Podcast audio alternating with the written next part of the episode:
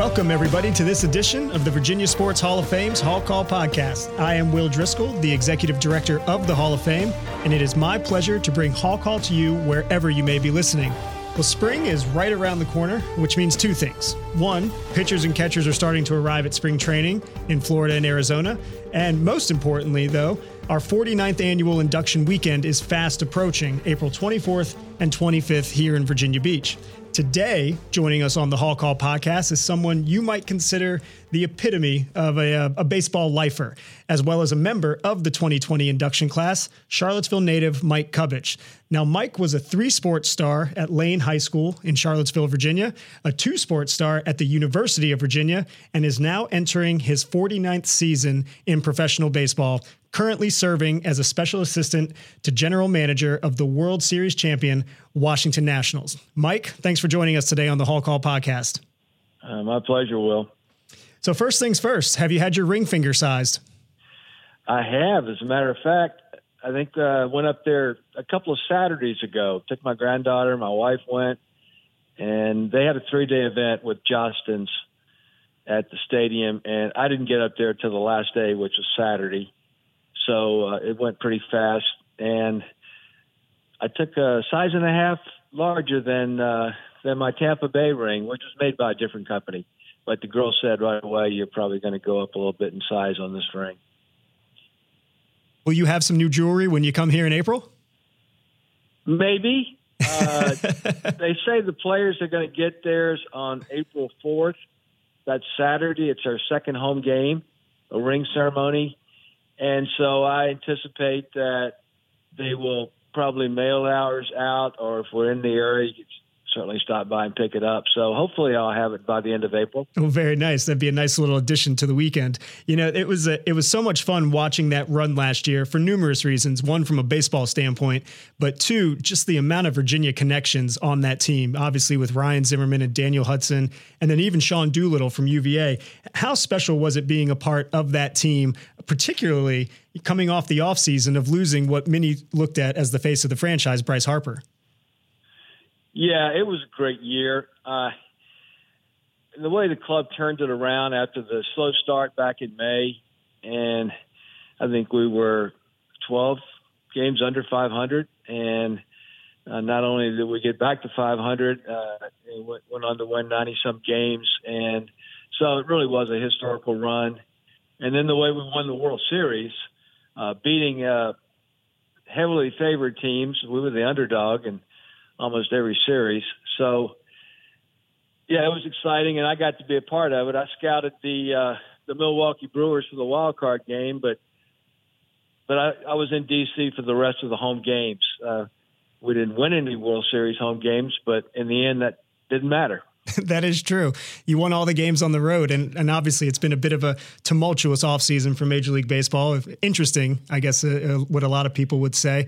But, yeah, you guys won all four of those games in Houston, obviously, and it was just a great way to end the season, and we've been happy to follow it along. And we're happy to see that Ryan and Daniel have also both re-signed, so they'll both be back there this year. Well, from your perspective, though, take us back to Charlottesville. Growing up in Charlottesville, you obviously played baseball, but you were also a quarterback, and you were also a pretty good basketball player in your own right. You actually teamed up with a current Virginia Sports Hall of Fame inductee, Frankie Allen, on the basketball team. What memories does that time in your life conjure up? Oh, I have great memories from high school, and I had a great childhood playing all three sports in Charlottesville, and the Lane High School days were special. We had the high school football winning streak of 53 games, and to play in all those big games with pressure, always playing for championships and playing to keep that streak alive was really special. I love basketball. I actually saw Chip Connor, my old basketball coach, last weekend at Gene Corrigan's funeral, and it was great to see Chip. I love playing for Chip because he'd been my favorite player when I was a young kid watching Virginia basketball at Mem Gym on campus.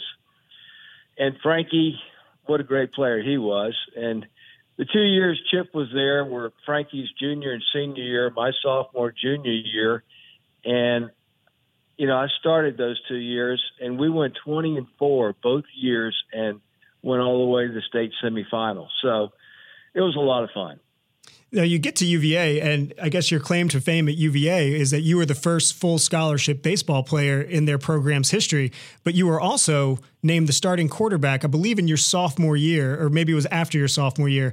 Had you planned to continue playing both sports, or was there one that you really wanted to focus on, but it just so happened that you were playing both of them in college? Well, baseball was my first love, and I kind of asked and demanded a baseball scholarship. I'll tell you a little secret. It was a football grant and aid. They taped over football and put baseball, you know, above it. So we know where the money came from, because in those days, the Virginia baseball program didn't have any scholarships. So they made an exception for me there. But yeah, I had a pretty good first year playing at Virginia freshman football, because freshmen weren't eligible for varsity in those days. And we had a good year. I played a lot. Then my sophomore year, I was a backup early in the year. And mid-season, I started sharing time with Danny Fazio, the starting quarterback, who I think was a fifth-year senior. And then I was named the starting quarterback the seventh game of the year, and ended up dislocating my elbow that game, and that was it for me in college football. It's probably the right decision, considering have you spent almost a half a century playing in professional baseball since then. You got drafted in 1971, and you ended up playing parts of 8 seasons in Major League Baseball. But I think the stat that sticks out to me the most is your first hit in Major League Baseball was a grand slam, and your last hit in Major League Baseball was a home run off of Jeff Reardon, I believe. And have you come across anybody else? Because I've been scouring the internet trying to find this. Have you come across anybody else who can say that their first and last hits in Major League Baseball were both home runs? I haven't. Maybe that's a project we can work on together. I know there's guys that their first hit was a grand slam home run, and or maybe their first at bat. The thing with me was that was my 18th at bat. I went 0 for 15 in 1974. 0 for 5 3 different parts of the season. It was kind of embarrassing to go home without a batting average. But I really didn't get a lot of playing opportunity in 1974. I think that was 2 starts in those 15 at-bats, and the rest of them were pinch hit at-bats. And the rest of the time I was playing AAA baseball in Spokane, Washington, and had a really good season. So when I came back the next year and finally got called up in June, I was ready to get that first hit, and it came at my first start in Anaheim, and I got it off of a good friend of mine, a pitcher named Bill Singer. We later became teammates in Texas and got traded together to the Minnesota Twins in the Bert Blyleven deal. Now, you played for, as I mentioned, parts of 8 seasons, and regardless of how long you thought your career was going to last, playing career, was there a point in time where you knew that baseball was just something that you really wanted to stay in post-playing days? And I don't know if you can ever envision spending 49 seasons in professional baseball, but was there a point in time where you knew that you just wanted to be a baseball guy? Well, I've been a baseball guy all my life, but no. And the case with me is I think with the majority of players, we don't really pick our retirement date. The superstars get to announce their retirement. Everybody else just gets that tap on the shoulder and you get called into the manager's office. But I had some back injuries towards the end of my career, and I actually played my last season in Tidewater with the Tides and had an opportunity to go back there again and play and have the chance of getting back to the major leagues. But Frank Cashin with the New York Mets also offered me a chance to start a managerial career and offered me a chance to manage in the New York Penn League. And I decided to take that and close that chapter, that playing chapter, and move on. And it didn't take long to I got a fever for that new job and really loved it and knew that's what I wanted to do. You just kind of led us into our next question, but following your career, your playing career, you ended up working in the Mets organization for quite some time, and it really all levels, Class A, Double A, and then you mentioned Triple A here with the now Norfolk Tides, but then the Tidewater Tides. What was the biggest adjustment going from playing to coaching? I really thought I handled the transition pretty easily. Staying in games, I guess. My first year, I got thrown out 7 times, I think, and my pitching coach, Charlie Green, was the only staff guy I had up in Little Falls, New York, told me I had to calm down a little bit, and I did. I knew I had to cut that back. But I really enjoyed it, and I had great players.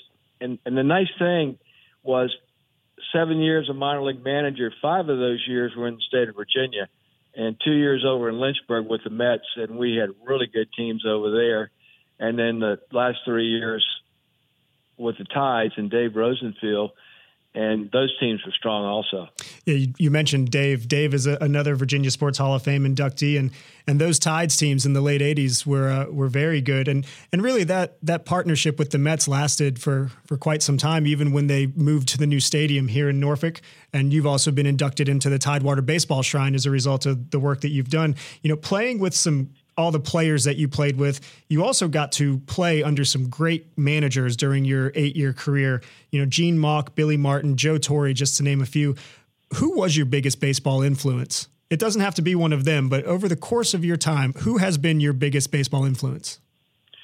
Well, no doubt it was Gene Mock. Gene Mock was the most brilliant baseball mind I've ever known in my 50 years in the game. I'm talking about a man wearing a uniform.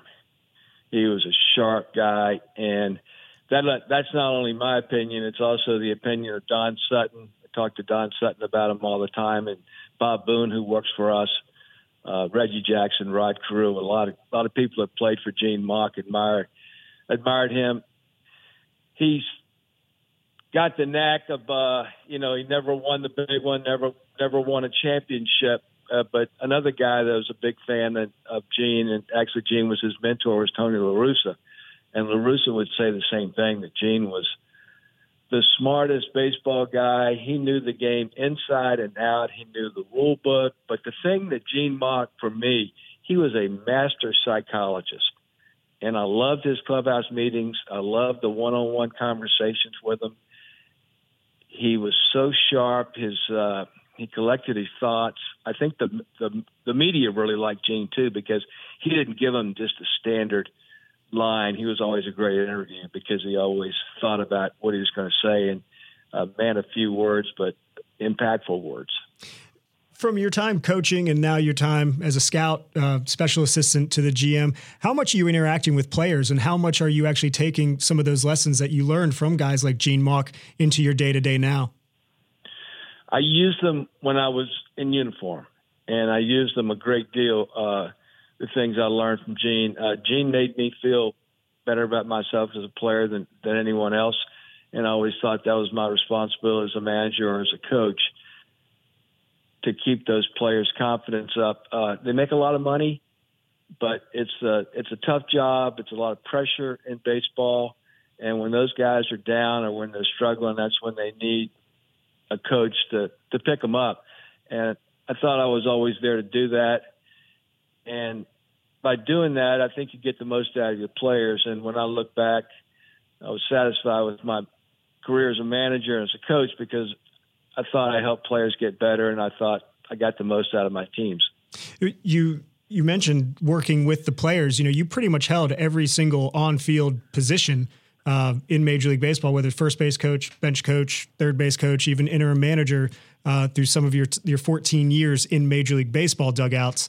What was the thing that you took away most? Like, what's probably your most cherished memory from those times in Major League Baseball? Wow, there's so many of them. My last game was Game 7 of the 2003 American League Championship Series, my last game on the field, and that was the Aaron Boone home run. As a Red Sox fan, I remember it well. Yeah, but I was a Red Sox third base coach. And so I walked up the tunnel out of the Yankee Stadium dugout right behind Greg Little, and not knowing it was going to be my last game with the Red Sox or my last game as a coach. But that's the way it turned out. The funny thing was Larry Lucchino and Theo Epstein both wanted me to return, even though Grady had gotten fired, because they were satisfied with the job I did.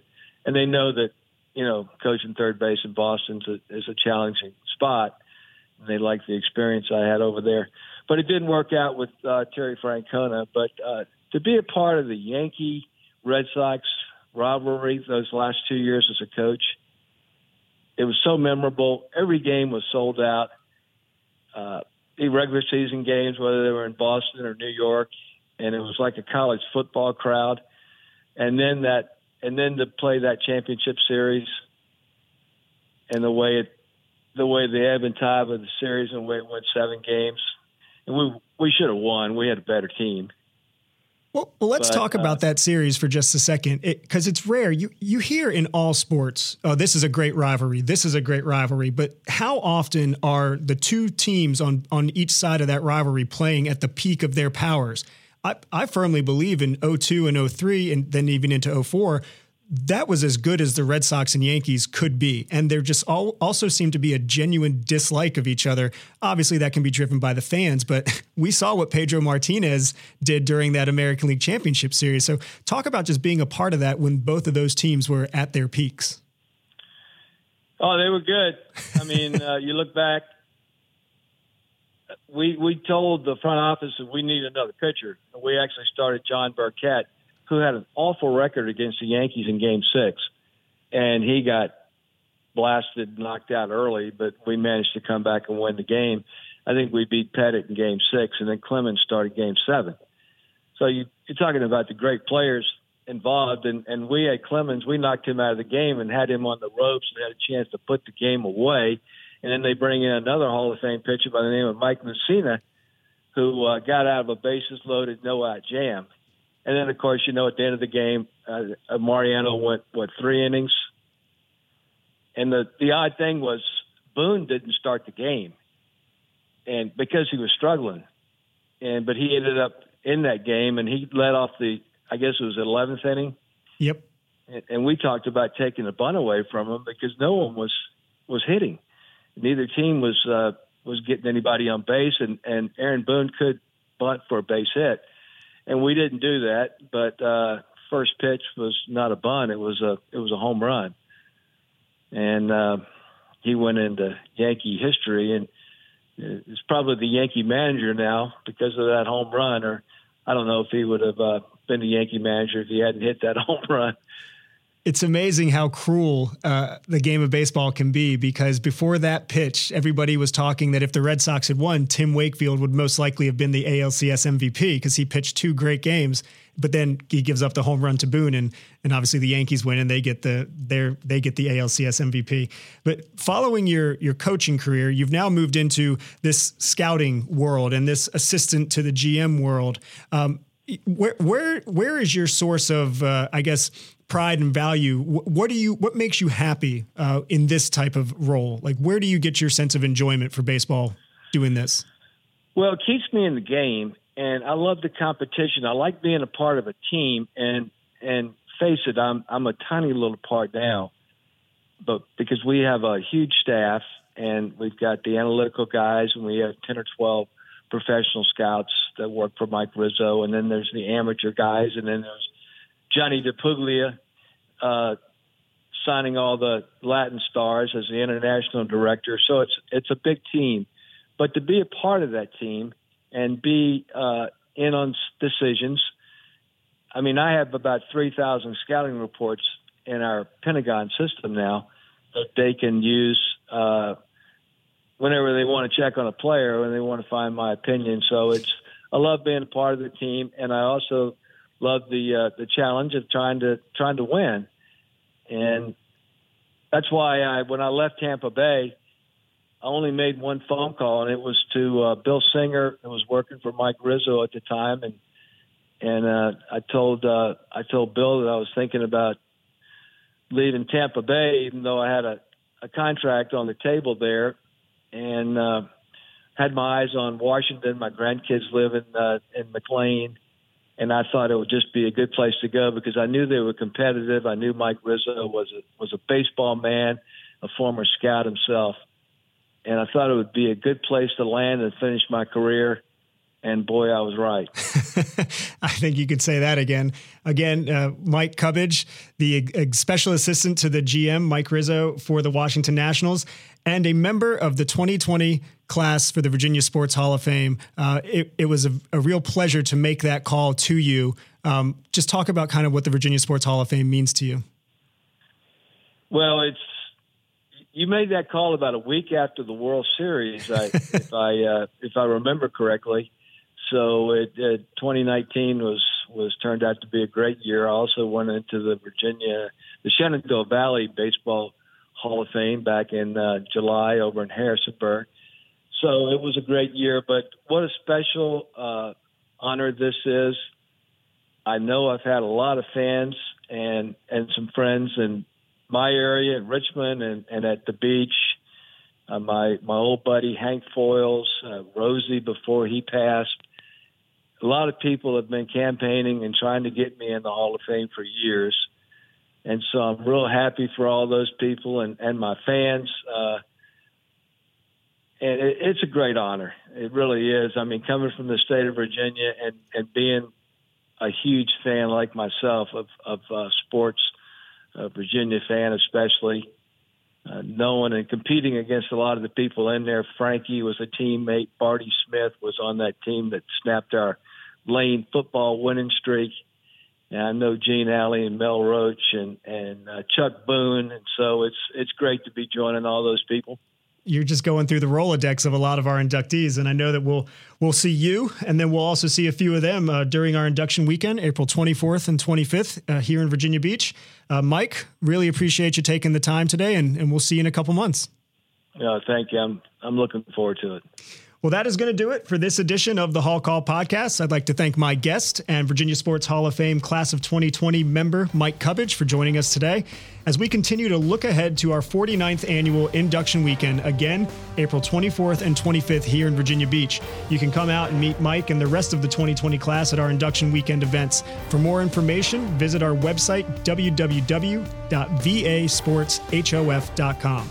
As always, if you like what you heard, please follow and like us on SoundCloud. And again, recently, we have now been added to Spotify, so you can also find the most up-to-date and archived episodes there, as well as on our website. And don't forget to follow us on social media for the latest episodes. Our Facebook, Twitter, and Instagram handles are all at VA Sports HOF. I'd like to thank ESPN Radio 94.1 and our executive producer, Thomas Simmons, for their support. I am Will Driscoll, and thank you for listening to this edition of the Hall Call Podcast.